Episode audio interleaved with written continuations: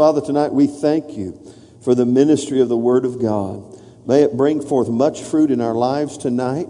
And Lord, change us. Lord, as we begin this series, we declared that if we stay faithful to you and allow you to speak to us through the book of, of James, that it would make a big difference in our life for the long haul. In Jesus' name. And everybody said, Amen. How many of you are in it for the long haul? Woohoo! Just tell somebody, I'm in it for the long haul.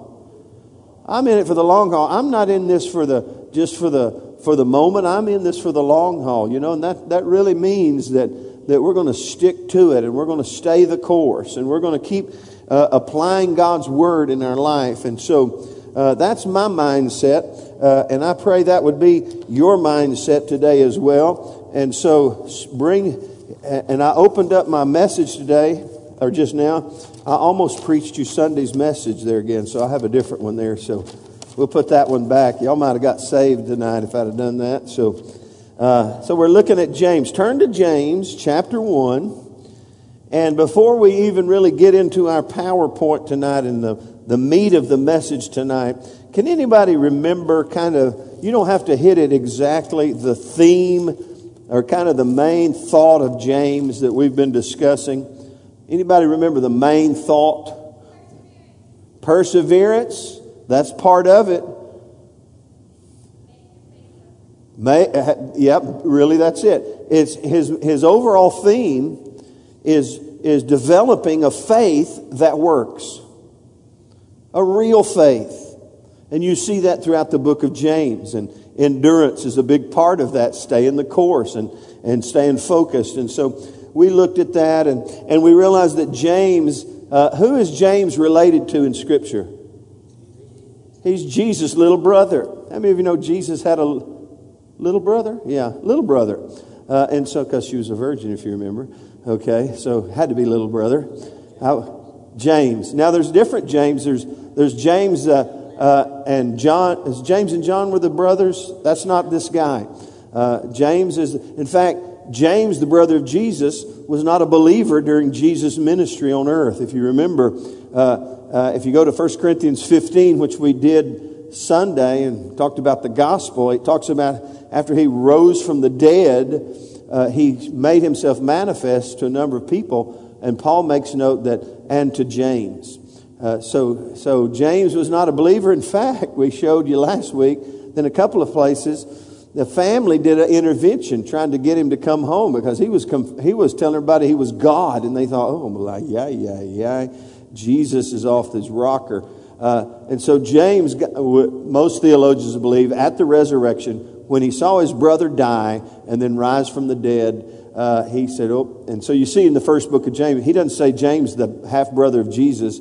He said, James, bondservant of God and of the Lord Jesus Christ. He figured it out, and God used him dramatically in the New Testament as the pastor, I believe, the pastor of the first century church, ultimately, there in Jerusalem. Uh, and the letter was written to the persecuted church scattered abroad, if you remember the first part. So he's writing letters to the churches that were being birthed and the ministry that was being expanded along all over the world because of persecution he's writing this letter to them. And, and man, he's hardcore. I'm telling you, he starts off counting it all joy, and you know that. And, and, but then he says, if you don't have faith, don't be thinking God's going to give you anything. You got to ask in faith. You'll be like a surf of the sea driven and tossed by the wind. Don't let that man expect he'll get anything from God. Gee, thanks, Pastor. That encouraged me. I got the warm fuzzies. Uh, but he's, hey, he's cutting right to the chase. And that's what we need in our life. We need a strong word in our life to keep us moving forward in our faith.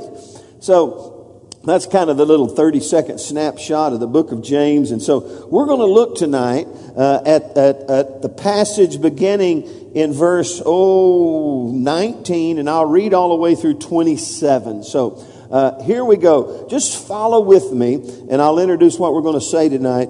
And it might take me 45, 50 minutes. Everybody got a little patience? Amen. I'm excited. I had a great, hey, Easter got me jazzed up. I'm, I'm still jazzed. I'm ready to teach the word. Here we go. James says this Therefore, lay aside all filthiness and overflow of wickedness, and receive with meekness. Everyone say, receive with meekness. Receive with meekness the implanted word which is able to save your souls. But be doers of the word and not hearers only, deceiving yourselves. If anyone is a hearer of the word and not a doer, he's like a man observing his natural face in a mirror. Observes himself, goes away, and immediately forgets what kind of man he was. But he who looks into the perfect law of liberty and continues in it is not a forgetful hearer, but a doer of the work. This man or this one will be blessed in what he does. If anyone among you thinks himself to be religious and does not bridle his tongue, but deceives his own heart, this one's religion is useless. And he's using this word religion in a positive sense here. I used it in a negative sense Sunday, but this is a positive sense. This one's religion is useless. Pure and undefiled religion before God and the Father is this to visit orphans and widows in their trouble and to keep oneself unspotted from the world. And everybody said, Amen. Now, just from that passage, and, and, and when you link the theme, developing a faith that works, understand something. What we're going to talk about tonight, uh, really about the Word of God and hearing the Word and, and doing the Word, uh, it, it's certainly paramount to, to us living a life of faith because how many of you know faith comes by what? Hearing and hearing the Word of God. And so the more of the Word of God that you hear, uh, and in fact, the word here, uh, when Jesus used it in reference to the Word of God, and really in this case as well, it's here with the intent of obey. How many of you know you can hear with a skeptical? You have ears to hear, but you cannot really hear because you're not hearing with the purpose of obeying. And so that's the context that we'll look at uh, in, in just a moment. But I want to just kind of jump down into the thick of this because we're going to talk about the, it's the Word of God that we're talking about tonight. I want you to look at verse 25 and I want you to see James descriptive of the Word of God. He calls the Word of God the perfect law of liberty. Everyone say the perfect law of liberty. Now I love that. I'm telling you, he he he gave it some some some meat. I'm telling you, he described it in a way. That word perfect means complete and whole. How many of you know? Let me just stop and say this again. I got to say this about what we're talking about. When you this is the word of God. This is not just a history book. It's his story.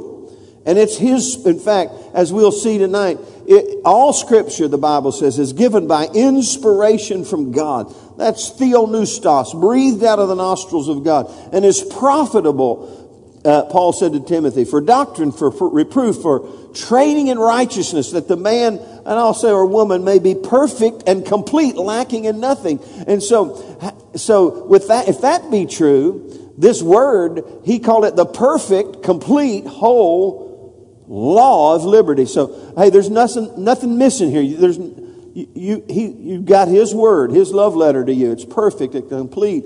It'll transform your life. It's not just words about God, it's the word of God. Amen. So I want us to more and more embrace that truth in our heart, that we hold God's word in our heart. And let me say, though I certainly have the Bible on my phone, I think there's something special about the written word of God so I want to encourage you to not become so, so elect, so technology, technologically advanced.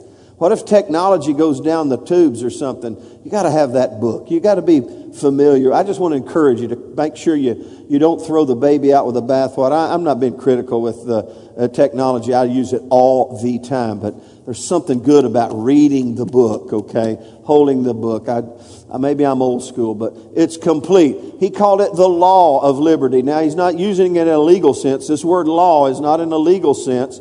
Uh, oh, let me throw this. I meant to say this about perfect. That word perfect infers divine origin.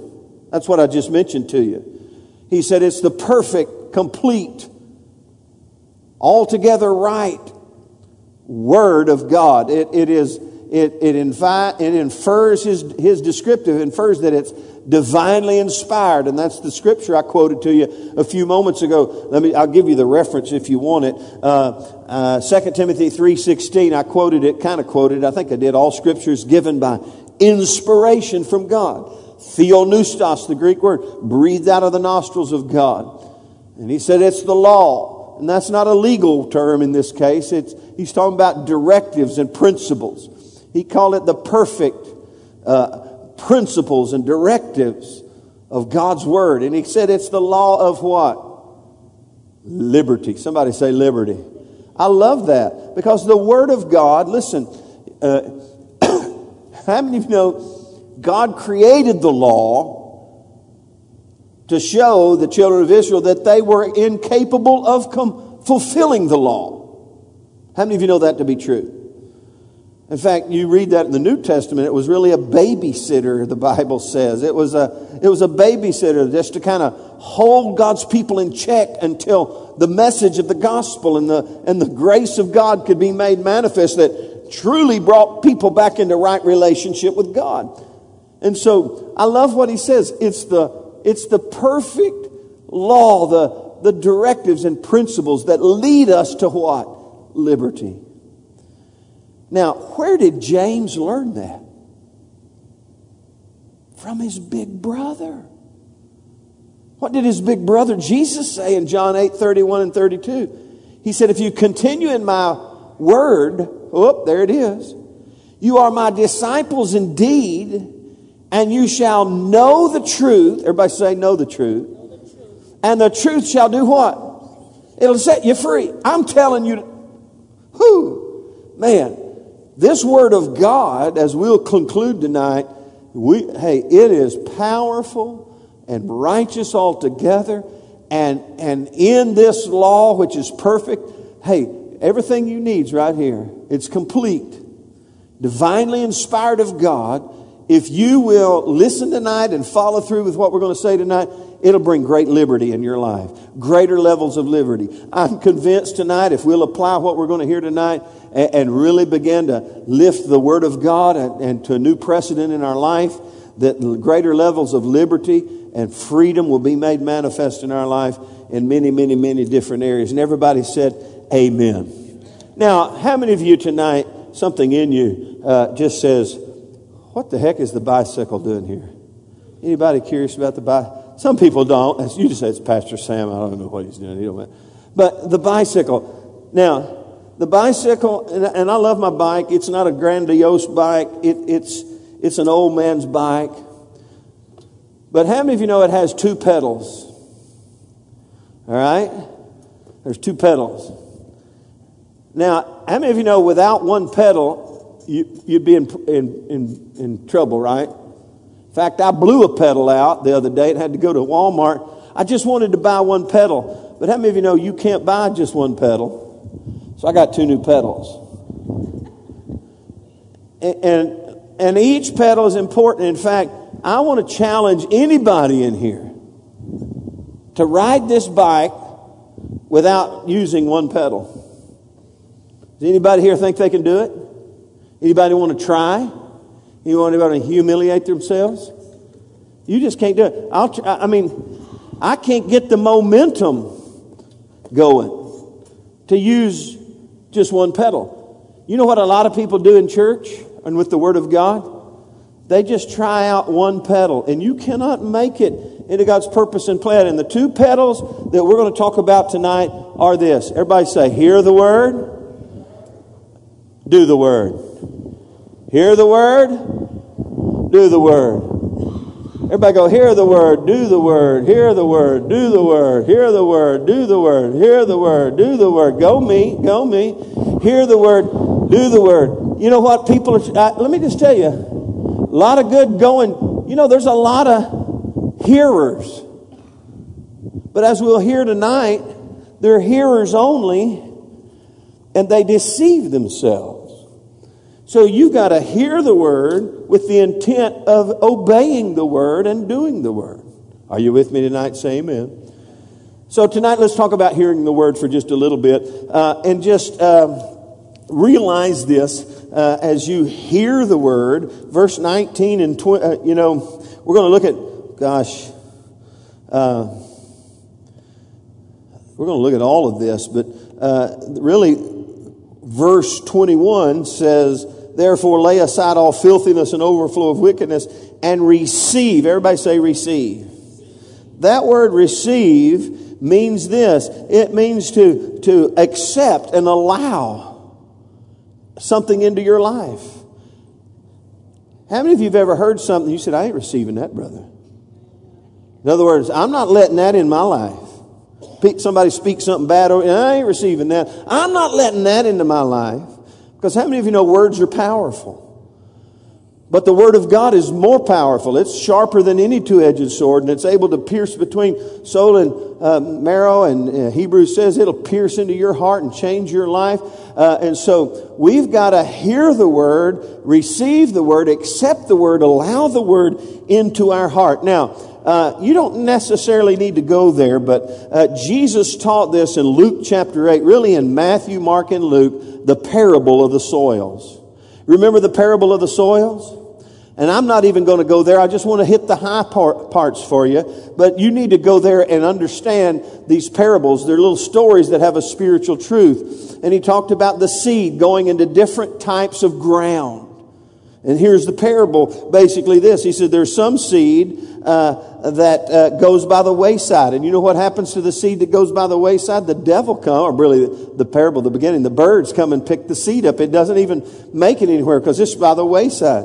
And then there's the rocky soil, a seed that's sown into the rocky soil, and it has no real depth of, of, of, uh, of, of, soil, and so it springs up, but, but because it has no depth of soil, it dies because it's in rocky soil. And then there's the seed that's sown, sown in the thorns. And the, the, the seed springs up, and, but the thorns and the briars, they choke the life out of that, of that seed and its life.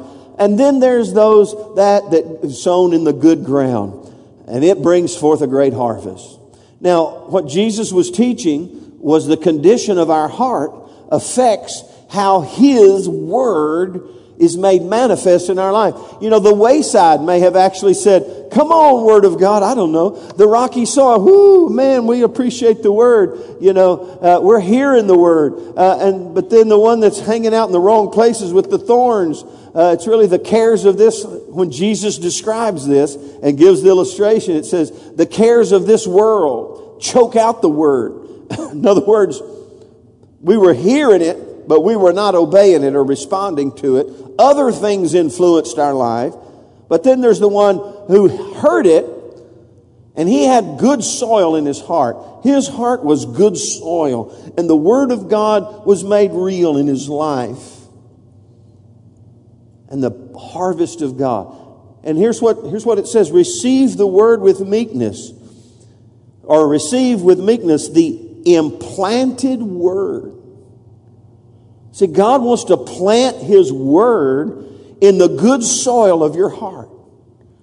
So that word can bring forth fruit and bring to you to a place of blessing and prosperity, as we'll see. Pardon me here in just a little bit.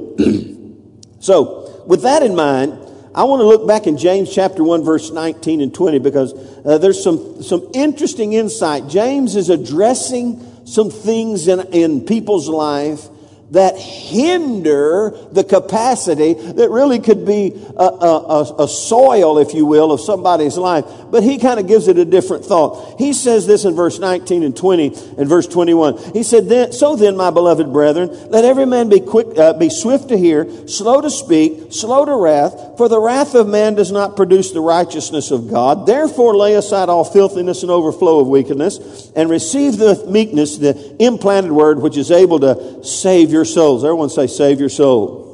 Now we'll talk about that in just a moment, but, but I want to show you kind of, they're hidden within those, verse 19 and 20, uh, 20 and 21 are, are some person, I don't know if you call them personality types. Maybe they are.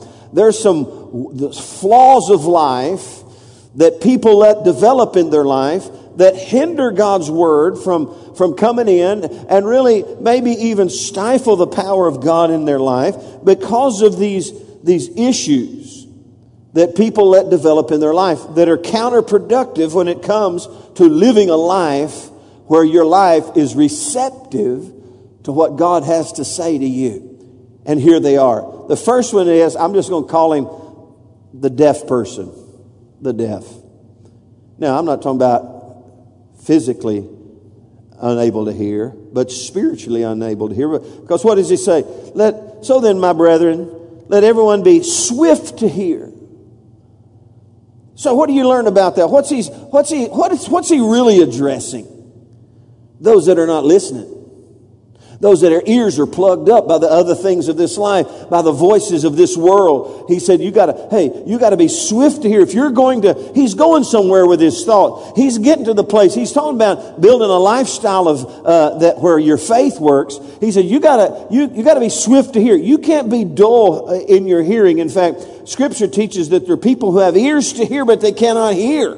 Other things have got their ear. They can't hear the Word of God. They're, they have got a wall against the Word of God. There are eh, other issues of God. And so their ears are all, you know, there's just voices running wild and the Word of God cannot get in. And so he comes along, he addresses that. He said, you got to be swift to hear. And so let me tell you something. If you're, if you're among those that are, I don't think so. I'm preaching to the choir here, but hey, if, if you find yourself at a place where you just really not hearing, have you ever heard somebody say, I hear this as a pastor every once in a while. I can't imagine it. People say, Pastor, I'm just not being fed. You ever heard anybody say that? I'm just not being fed. I, so I, I, try, I try to be nice, but I'm older now, but so I get a little cranky. Oh, okay, so last Sunday when you were here and I preached, that didn't feed. No, I'm just not being fed. Would you like me to review what I said last week? Because it fed my soul. I think there may be something wrong with your hearing. And something's got your hearing clogged up. Because the Word of God, Jesus said, I'm the bread of life. I'm telling you, the Word is, He said, hey, that Word is, is life to our soul. So there's the deaf. That'll certainly keep your faith from growing, right? If you're not hearing the Word, you're not growing, okay? You're not, you're not being blessed. So there's the deaf person. He, uh, Jesus said, you gotta, you gotta, you gotta be swift to hear. And then he said another one. He said, you gotta be slow to speak. You know who he's talking to there? The jabberbox. The jabberbox. Do you know a lot of people are jabberboxes? They cannot hear because they're talking all the time. And I'm convinced that many people, God's wanting to talk to them, but they won't be quiet long enough for Him to speak. These are the kind of people that think, that don't think before they speak. I've told you that. I heard that from Robert Morris. There's four kinds of people. I may repeat it when we get to the tongue. He said, there's people who, who speak before they think. That's the jabberbox. Then there's those who speak while they think. That's me. I'm, I, you know, when you're a communicator, Sometimes that's good, sometimes that's not so good. Then there's people who think or, or speak after they think. Pretty smart. Slow to speak. And then he said, then there's the fourth one. There's just some that just don't ever think. They just never think. Uh, that could be true. But let me tell you something. What's he addressing? The person who just, have you ever met anybody? You may be sitting next to him, I don't know You'd like to converse with them, but while you're talking to them, they're not listening to you. They're, they're, they're, they're waiting to jump back in with what they want to say. And so they never hear the conversation, they never hear the other side. My wife's con- uh, said I was that way a little bit. I just don't receive it or believe it. I can't imagine I would do that. But, but understand something conversation uh, is a two way street. And so if we're always talking, and I'm not talking even talking about just with our mouth, if we're always busy in our thinks and, our, and we're just, we're just, we can't shut that off long enough to hear and receive God's word. That blocks the word of God. Can you imagine God trying to speak to somebody they won't shut up long enough for him to talk to them? You, y'all are thinking that's just kind of, oh, that's kind of silly. James, the pastor of the church, he said, You better be swift here and slow to speak. That sounds real spiritual. You know what he was saying? Shut up a minute. Let God talk to us.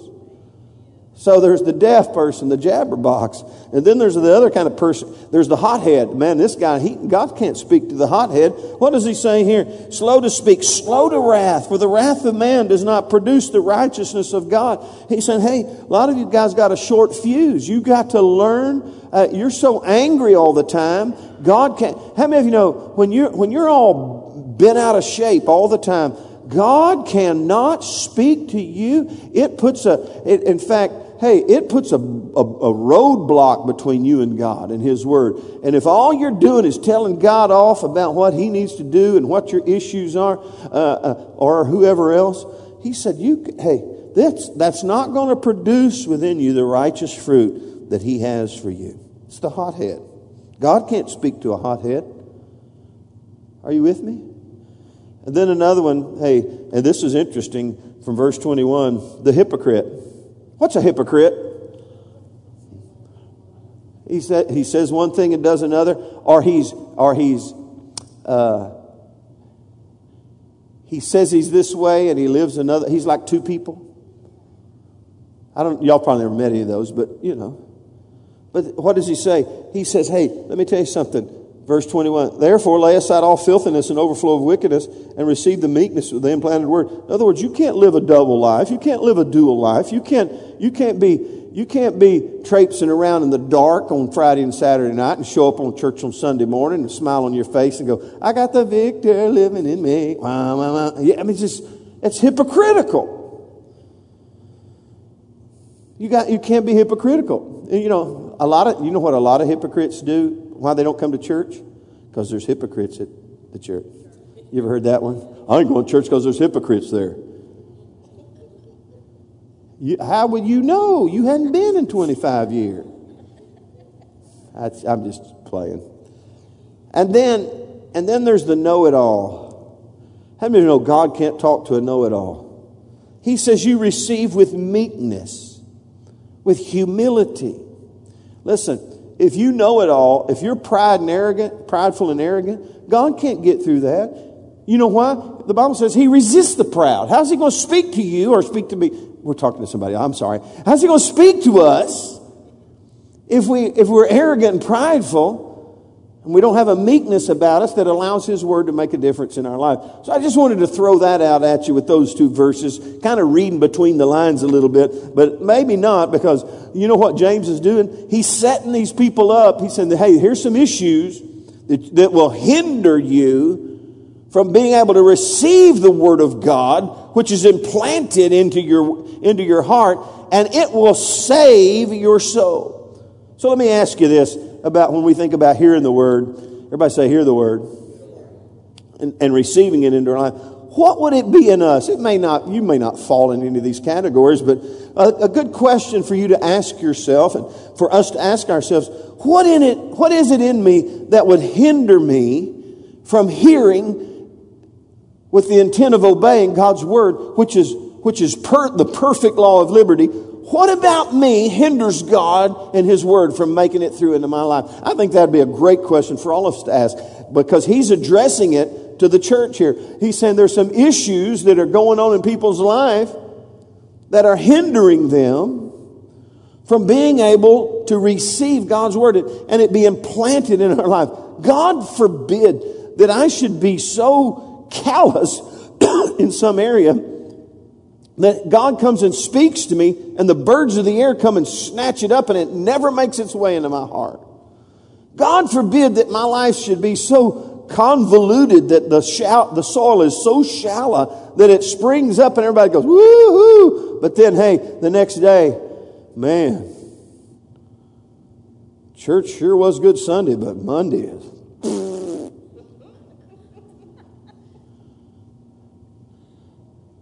God forbid that our lives would be so jumbled in the middle of this world that we live in the world and we're trying not to be of the world, but we're so in the world that the world is choking the life right out of us and the word becomes unfruitful in our life. I see that all the time. May our hearts be good soil. Amen. So, everybody say, hear the word. Now, here's just a verse for you Hosea chapter 10, verse 12. It says this. You can look it up later, but hey, I love it. Sow for yourselves righteousness, reap in mercy. And here's the phrase that I love in reference to our heart break up your fallow ground for it is time to seek the Lord till he comes and rains righteousness on you. Everybody say, break up the fallow ground. Is there any gardeners in the house? Any gardeners? I've been planting flowers lately. I don't know if I'm getting in touch with my fem- feminine side or not, but but I got I'm I'm kind of a flower guy. And in fact, last year I bought my wife, I don't think it was Easter, might have been Mother's Day, I don't know what it was. I bought her, uh, I think it's a lily, I'm not sure, but it's bulbed in it. And so I left it in the pot and uh, I got it out front and I keep looking down what's growing. It's coming back from, from, from the bulb. And I keep looking down there. Come out, come out wherever you are. So it's a big family. When's it going to bloom? We don't know. I was hoping Easter, but it didn't work. But uh, hey, uh, I'm not a gardener, but I know that you've got to tend to the soil. If you're going to, you know, if, you're, if there's going to be good success, and here's the word of God comes to the children of Israel, you got to break up the fallow ground. If you want God to speak to you, if you want the righteousness of God in your life, if you want to sow righteousness, you better get your heart to a place where God can speak to you. That's why he says, seek the Lord. You get in his presence, start seeking him, he'll begin to speak to you. Amen. So, with that in mind, let's talk about doing the word. Look in verse 22. He said, Be doers, but be doers. Oh, let me just throw this out. I mentioned it earlier last week. He said, Receive with meekness the implanted word which is able to save your souls. Now, I'm going to talk about this in a minute, but let me just say, he's not talking about salvation here. He's talking about, uh, as a Christian, your soul, if you want to call it your mind, will, and emotions. And we'll address that in a moment. But I didn't want you to get, I wanted to throw that part out to you. So he says, Don't be a hearer of the word but be doers of the word, not hearers only, deceiving yourselves. The word doer means one who performs. Now, here's the illustration. Uh, it's use the illustration of employer and employee. How many of you know employers hire people to do something? and hires them to do. In fact, I heard this story one time A guy came by, uh, he kept walking by one of his colleagues' office and he was just sitting there staring out the window.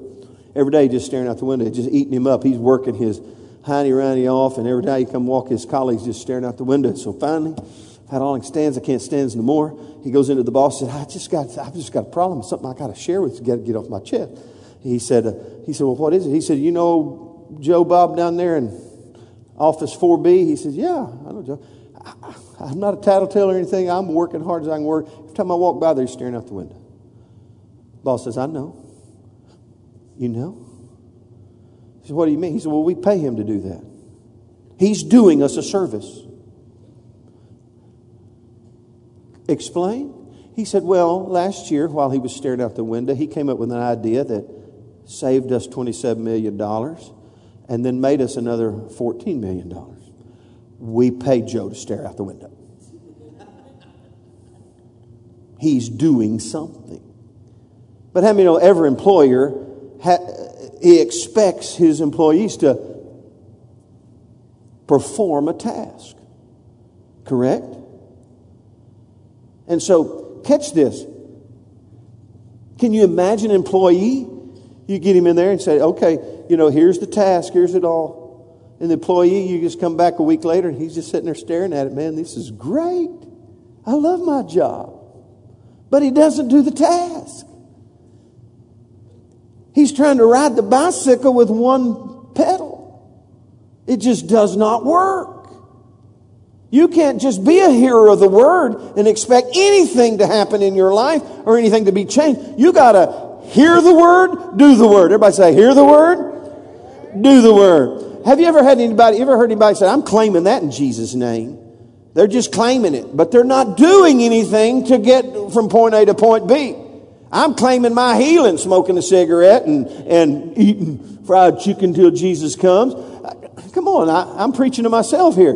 You, I'm just, you know, I'm claiming this fat goes away in Jesus' name. No, you got to do something about it. Am I, are you with me? Say amen. So so here comes James going, hey, if you want to live, if you want a faith that works, you got to hear it and then you got to do it. Think about this thought. And this has undoubtedly happened in your house if you have children. You get up and you realize it's trash day. You know who the kid is today in my house has to do the trash? They all moved off. So I'm the kid. But There was a day when, when you could say this. Okay, it's trash day. I can't, uh, you know, Nathan, Stacy, Laura Beth, whatever. Y'all get all the trash out, put it in the, and take the trash out to the road. It's trash day. Take out the trash. And so you come home. There's no, the trash is all still family meeting. We have to talk about this. I, when I left, I told you to take out the trash. Imagine this. Kids go, We know. In fact, we started talking about trash. And did you know we started reading in the Bible about trash? Did you know there's a place in Jerusalem, back when the, in Jerusalem's day, that outside the city called Gehenna, that was a place of trash where they carried all their trash? There's Bible verses about trash. Yes.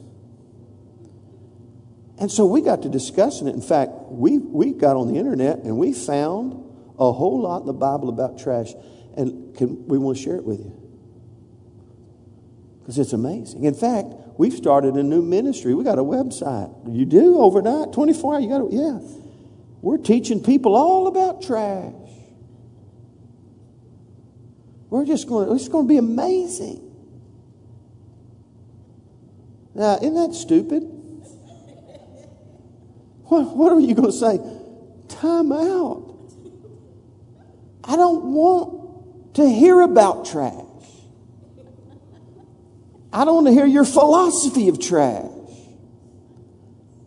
I don't want to hear your complaints about trash. I just want you to take out the trash. I want you to do this. But you know what we have by and large? People, they're hearers but not doers. It's just plain out ludicrous. How could you hear this divinely inspired word of God in your heart and it not motivate you to do something as a response to His Word. Who? Everybody say, hear the Word, do the Word. Hear the Word, do the Word. Hear the Word, do the Word. In fact, I can remember this. In fact, I've got, they're my Facebook friends. I had uh, Bill and Kay Farish. They were, she was my speech teacher. I don't know if I, I owe much to her, but she's the lady I told when she first came and I was in seventh grade, you're going to do an impromptu speech. I said, what's that? You're just going, we're going to give you a little subject, and in five minutes you're going to get up and talk about it. I said, don't do that. She said, well, you have to. I said, well, no, I don't talk in public. Mm-hmm. This is before I got the call, you see. Now you can't shut me up. In fact, I love to hear myself talk. Uh, I said, no, I don't do that. She said, you have to do that. She said, well, you'll flunk the class. I said, write it down. I don't do that. So she coaxed me into it. But she was also a spirit filled lady, and her husband was a spirit filled lady, and they started a coffee house there in Red Oak when I was a junior in high school. I think, I, yeah, I got, they took us on a retreat to the Baptist encampment. It never was the same, and I got filled with the Holy Spirit and spoke in tongues between my junior and senior year. I think that's how it worked. And they just made a huge difference in my life. And I'll never forget in that process, I had, and in my day, I was raised in what they call the Jesus generation, Jesus movement. And you had patches on your jeans and all kinds of cool things. And I had a, I had a living Bible. I think I still got it that had a, I made a blue jean cover on it, put a big Jesus is Lord patch on there. Man, I was in style. And I came to school one day.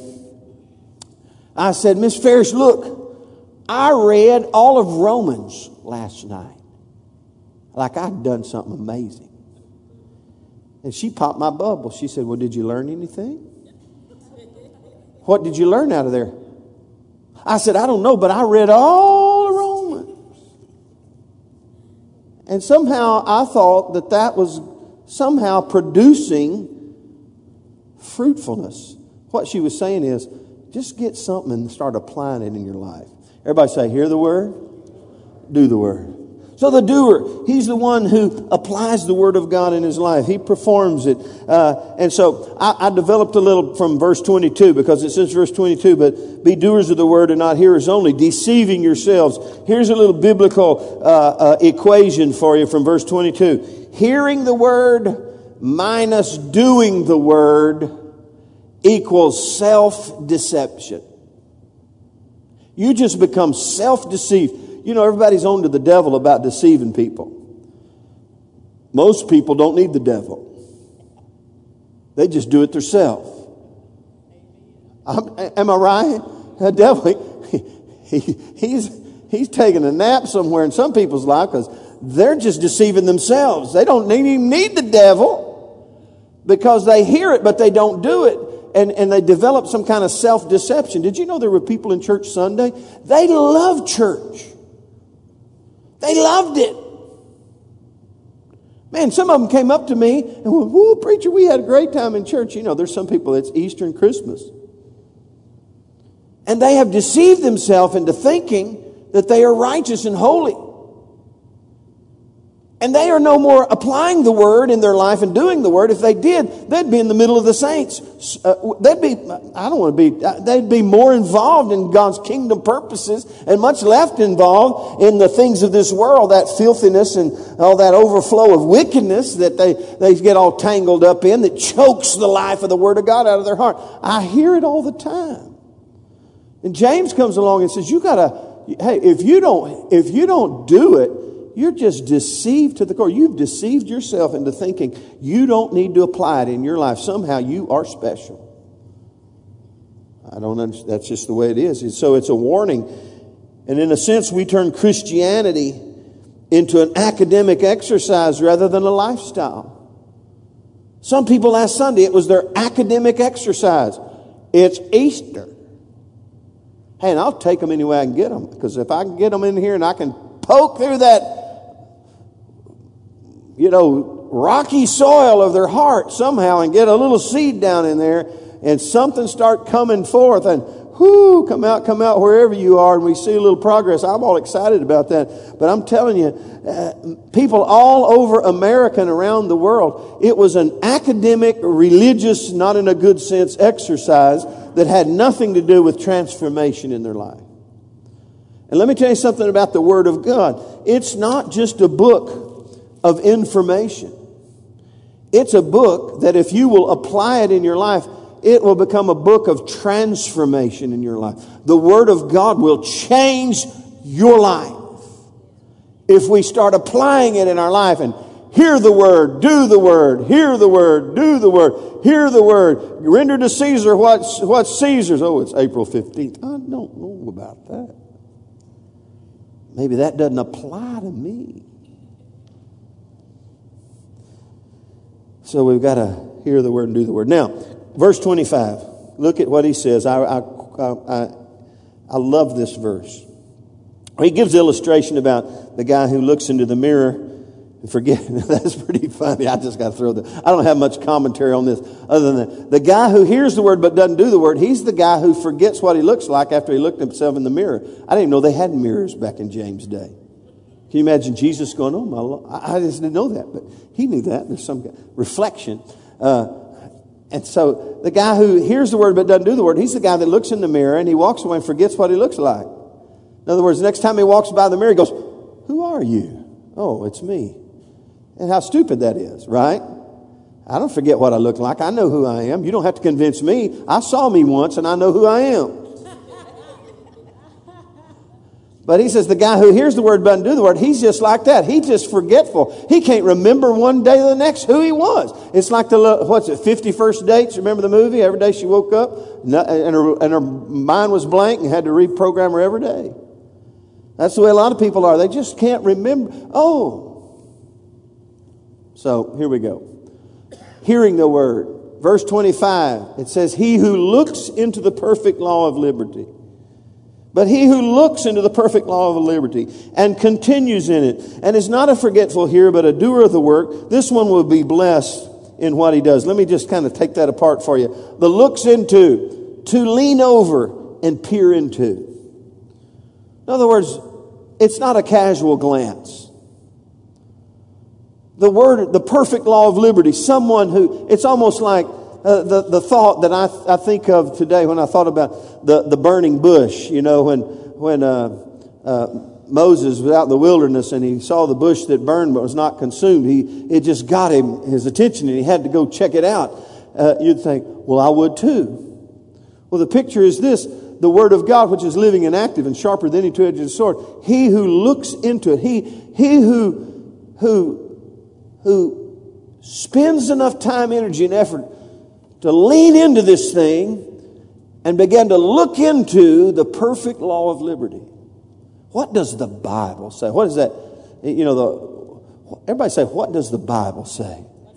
I've had people come to me, tell me all kinds of stories about this, that, and the other, and my husband, my wife, and, and over the years this, and I'm going to do this, I'm going to do that. You know what you got to do? But wait, wait, wait, you can't go do that. And, and now, unless you just want to do what you want to do, but you better ask yourself, what does the Bible say because you better lean into the Word of God here because you're at a place in your life where if you don't lean into the Word of God, the old devil's going to come and snatch you right up and spit you right out and the world will choke the life out of you. And so he says, He who looks into the perfect law of liberty, this infers a close study. In other words, someone who, who studies closely what the Bible says about the circumstances of their life. Look at your neighbor and say, What does the Bible say? now, there are some people, uh, in fact, the, the Old Testament uh, uh, Pharisees and Sadducees, uh, you know, the, the Pharisees, you know, those Sadducees, they were sad, you see. I don't know if you've heard that before, but they were. But you know what they would do? They'd twist the word and, and make it in fact, Jesus cleared a lot of that up in, I think, the Sermon on the Mount and other, other passages there in Matthew. He, you know, he said, you know, you've heard it said this, but let me tell you what the Bible says. It's not what you think or what other, it's what does the Bible say about this circumstance of my life? What does the Bible say about giving and about faithfulness and finance? What does the Bible say about marriage and righteousness and holiness what does the Bible say about family? What does the Bible say about ministry? What does the Bible say about our purpose in her? What does the Bible say? Uh, and, and so he says, He who comes up to the Word of God and peers off into it and studies it closely, gets a good close up look about what the Word of God says. What does it say about him? and continues in it and is not a forgetful hearer, but a doer of the work, this one will be blessed. Some translations say, in whatever he does. So hearing is not just, in fact, I've pulled this on people, I may have pulled it on you. I used to stand in the back and shake hands and make people feel uncomfortable. You know, I don't know if it really does or not, but visitors, oh, you know, they come like, I don't know, it's just weird. Some people, Oh, Pastor, yeah, it's weird. They think I'm, I don't know, like I, I'm, you know, an angel or something. And ask my wife. That ain't true. But I make people uncomfortable. I don't do that much anymore. I still try to, you know, walk slowly through the crowd. But uh, listen, uh, y'all started laughing, got me off track here. Okay. Uh, I really did get off track. I'm getting old. It's like a preacher friend of mine said, I better sit down now. I forgot what I was saying. Uh, so you, I'm going to just forget about that and get you back to studying closely the Word of God. If you can, if you can figure out where I was going, you can speak up, but I'm, I'm moving on. you you got to ask yourself, what does the Bible say? And plug into His Word and His will for your life through looking and leaning into and studying and applying God's word. And it says, and he continues in it. And that means to, to stay near, to remain, to abide, be permanent. It's not just something, oh, I know where I was going. See, it hit me. People say, that's, a, that's where it was. This was the story. They shake, I shake my hand. They say, that's a great message, Pastor. And I said, Well, what was it about? I've done that. For, What was the main part? I, I don't know, but it was a good. Okay, you weren't listening, were you? It didn't really make a big difference in your life. You got to open, everybody say, open up them ears. You got to hear. You know, even God speaks through flawed vessels. You did know that. He does. He manifests himself, the Bible says, and his word through preaching and teaching. We, we, we've got to open up our ears to hear and then continue in it. Stay near, remain, abide, be permanent. Let this thing be the lifestyle. See, it, it, it many people, they've got an, econo- uh, an uh, academic exercise, but no lifestyle change when it comes to the Word of God. So the Word of God ought to change our life and so we've got to continue in it. He who looks into and studies and applies and, and, and, and reaches into the Word of God and continues in it and is not a forgetful hearer, but a doer of the work. This one will be blessed in what he does. Everybody says amen. That's what Jesus said. I quoted it earlier in John chapter 8, verse 31 and 32. He said the exact same thing. That's where Jesus, that's where James got it. He who continues in my word will be my disciples indeed, and they'll know the truth, and the truth will set you free. See, you, you can't forget. You got to know it. Everybody say you got to know it. How many of you know it doesn't matter if you got your legs all folded up in the guru position on the floor and put on your prettiest white robe and, and put the word on your head and went, um, for hours when doing good. Um, it doesn't work. That's not how it gets there. It's through an attentive study and a peering into and a learning from and a continuing in. Jesus said, You'll become my disciples indeed. In other words, there's some that think they are, but they're really not.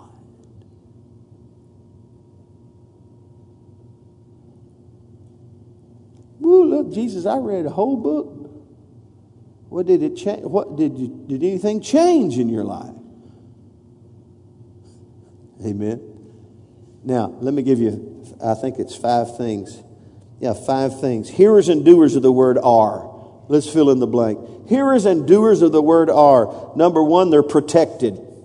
Verse 21, he says, about the Word of God. If you receive the implanted Word, it is able to save your soul. This Word is awesome. Everybody say, This is awesome. This word save, it has at least three different meanings.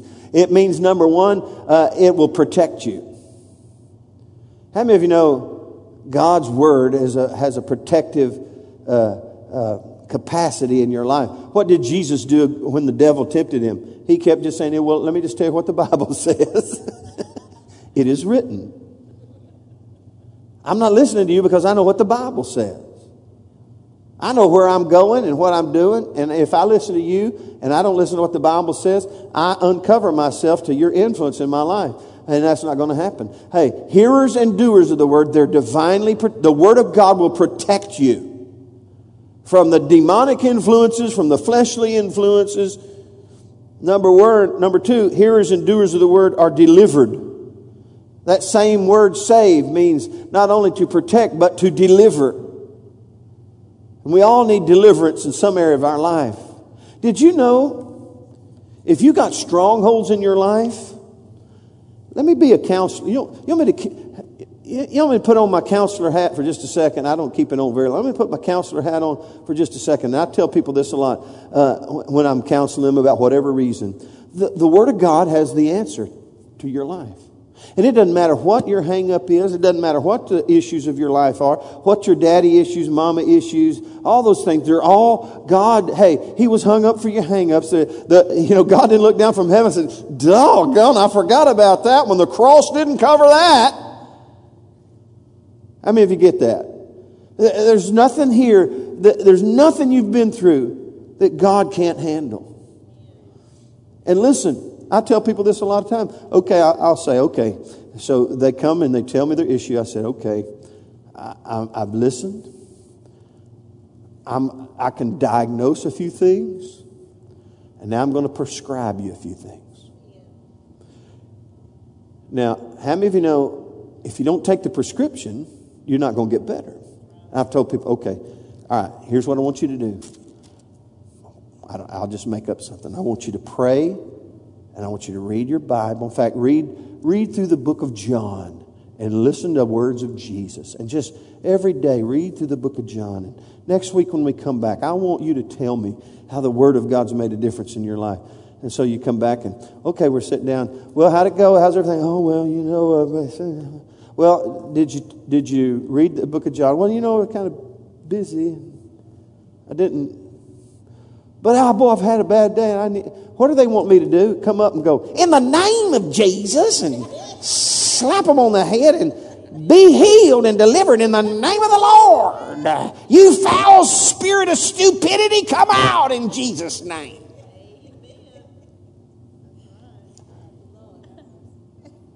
Am I right? Listen, you can find everything you need right there. Set you absolutely free. Now, from time to time, we need people to focus that, but when, folk, you know, show us where it is and help us. But then you take the pill and apply the word, a doer of the word. It will protect you and deliver you. And number three, I love this third aspect of this little word save. It, the, hey, they're healed. The word of God will heal your life. In fact, uh, it says it'll save your soul. It'll heal your soul. Let me tell you something. This world can harm you and hurt you and people, you know, their words. So you ever heard somebody say, sticks and stones will make, break my bones, but words will never hurt me? Hogwash. People are wounded, battered, and bruised and scarred, not just because of words, but, but of, of trauma and relational hangups, daddy issues, mama issues, you know, job issues, and they get all scarred, and mean, battered, and scarred. It's like the dog in the road. You ever got hit by a car? Have you ever had the terrible job of seeing a dog that got hit by a car but has not died? And you're just going, oh God, what a mercy, God, a mercy. And you want to get out there and help them. What do they do? They want to bite you when all you want to do is help them. That's the way a lot of Christians are. Come on, let me help you. They're all just, hey, hey. I've had people like that. I said, okay, you got a Bible? Read it. I'll see you later. Glory to God. You just want to come puke on me and still go, ah, no, I don't want you puking on. You read your Bible about a month and we'll come back and talk because you need healing. It'll heal you. Your psyche, your brain, your emotions your body. In fact, Psalms 107 verse 20 says, He sent His word and healed them. Whoo! I'm telling you, it's like a, a, there are days when I read the Bible and it seems perfunctory a little bit. You know, it's, I'm doing my duty. But then there are days I read my Bible and it's like, oh, Jesus. This is, this is healing balm to my soul. He sent his word and healed them. Number four, uh, hearers and doers of the word are used by God. Because it says this, they'll be doers of the work. In other words, we become his hand, pardon me, his hands extended. He said they'll do the work, the toil, the labor, the acts and the deeds. And as we'll see as we keep studying the word and talks about pure religion undefiled before the God, and the Father is this to visit the orphans in their afflictions and take care of the widows and keep yourself unstained and unspotted from the world. Uh, you become, when you be, become a doer of the word, a hearer and a doer, you become usable by God. Now, without it, He cannot use you. Are you with me? Say amen. You become useful in the Master's hands when you become a hearer and a doer. Everybody say, hear the word, do the word. And then I like the last one. They're not only protected, delivered, healed, and used by God, but they're blessed. Verse 25 supremely blessed. Blessed by God. The hearer and the doer is supremely blessed, fortunate, and well off. God can trust you because He knows you'll hear it and do it and most people, when they think about blessing, they think about finance. But let me, th- let me throw this out at you. Can he trust you? A lot of, a lot of teaching in Scripture, Jesus talking about, you know, the, the good servant, the faithful servant. Can, can he trust you enough to bless you? Does he know you'll do the work? You know what I tell God all the time, nearly every day? I tell him this Lord, if you'll help me become a trustworthy person, I'd be happy for you to bless me with millions of dollars to be faithful to invest around the world in foreign missions. One of my dreams, I'm telling you, one of my, you know one of my dreams is? To walk into lo- local churches, small local churches, I've got a number in my mind, and just say, uh, how much the mortgage on your church? Oh, we owe $125,000. We don't know how we're ever going to pay it off. It's done. Oh, man. I met with, I'm meeting with James and Titus uh, uh, tomorrow. I was with him today. He's, he's the president of Christ for India. Uh, the, the oldest, longest, most tenured missions work in the Church on the Rock movement, the first missions organization out of a Church on the Rock movement. His dad and mom pioneered with a $24,000 investment from the mother church. They now have an amazing ministry in India that's, that's spread all over India for the glory of God. It's just phenomenal. 900 kids in school, orphans, Bible school, college, accreditation. Uh, I mean, it's just an amazing thing. Uh, and and I'm and I learned something. I knew this already because I used to be on his board of directors. When you walk on their property, in your mind as an American, you think their budget has to be two or three million dollars a year. You just go, how do they, you think, how do they do this? They operate this amazing ministry. They feed, they make 3,000 meals a day. And I just, it just goes on and on. Their budget for the year is $300,000.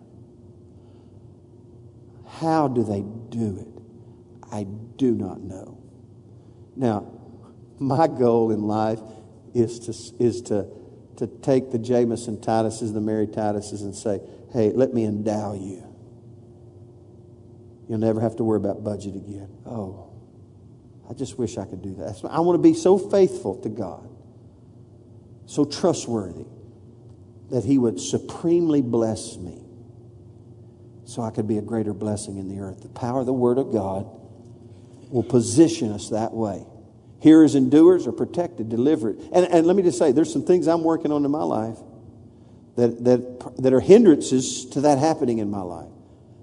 Let me, let me just tell you this I'm not the most generous man on planet Earth.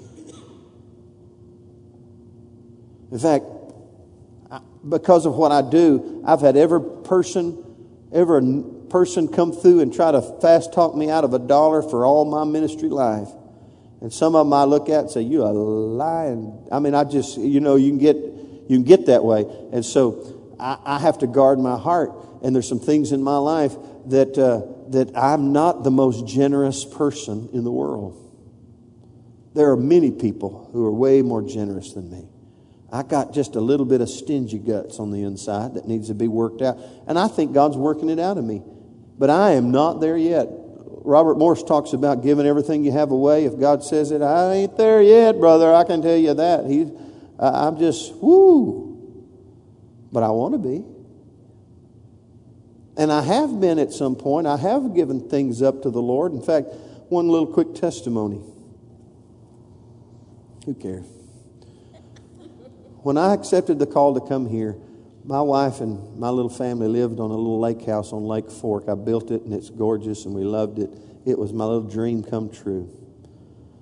And when we came here in my mind, I could not fig- fathom anything but I got to sell this. Because in my mind, my limited thinking, I thought, how can a preacher who doesn't make much money be able to keep his lake house when he's moving four hours away? So I'm out on the dock and I give it away to God. I did. I just gave it up. I said, Lord, nothing, none of, nothing I have belongs to you. It all belongs to you. I mean, it's not mine. It belongs to you. And I made the break in my heart. I'm just because I knew I had to do it. Because, whoo, if you've been there, Brent's been there. It's a little bit of heaven on earth to me. And so I give it, and what, I think once I broke through, I'm feeling good, and I heard this phrase, as clear as a bell. I can take you to the. I heard this in my spirit. It was almost audible. He said, "You can keep it if you want." Say what? And it just opened me up. First thing I did, I rented it to the incoming pastor, and then for years I rented my little house. It's good and bad and ugly there. And then about two and a half years ago, I couldn't get a renter in it. We always wanted to have it in our own possession. I couldn't get a renter in it. We, I, and so we just started going, and I, my budget, I couldn't afford two house payments. And, and, and so I finally found a little website, and I put us on there, and I'm now an entrepreneur. Let me just throw, I just got to tell you this. You can keep it if you want. He was thinking about me, he wanted to bless me. But when I gave it up, then he could give it back to me. You can keep it if you want. In April, I rented my property out for 27 out of 30 days of the month, however many days there. I grossed nearly six thousand. I'll gross nearly six thousand dollars in one month on my. You can keep it if you want. Amen. Amen. I'm an entrepreneur. I'm a businessman. Oh, I used to be. I love that. But hey, that's just one little and he, you know what I'm able to be now? More generous. I don't have, I don't, I got more money than I got month. Thank you, Jesus. Amen. Easter baskets didn't bug me this year. I said, baby, where'd you get? I don't care. I'm blessed. I'm blessed. Every day of my life, I'm blessed. When I wake up in the morning and lay my head to rest, I'm blessed. Now, I'm more generous. I give, hey, that's just a little thought. I got a long way to go. But I want to be a doer of the work. I want to hear it and do it. Hear it and do it. Hear it and do it. Let's stand. Father, we thank you for the word of God. We thank you that it's going to bring forth much fruit in our life. I want everybody here just to make this your prayer tonight. Just say, help me not only to hear, but to do what you've called me to do and to do the word of the Lord. Be a doer of the word. In Jesus' name. Everybody said, Amen.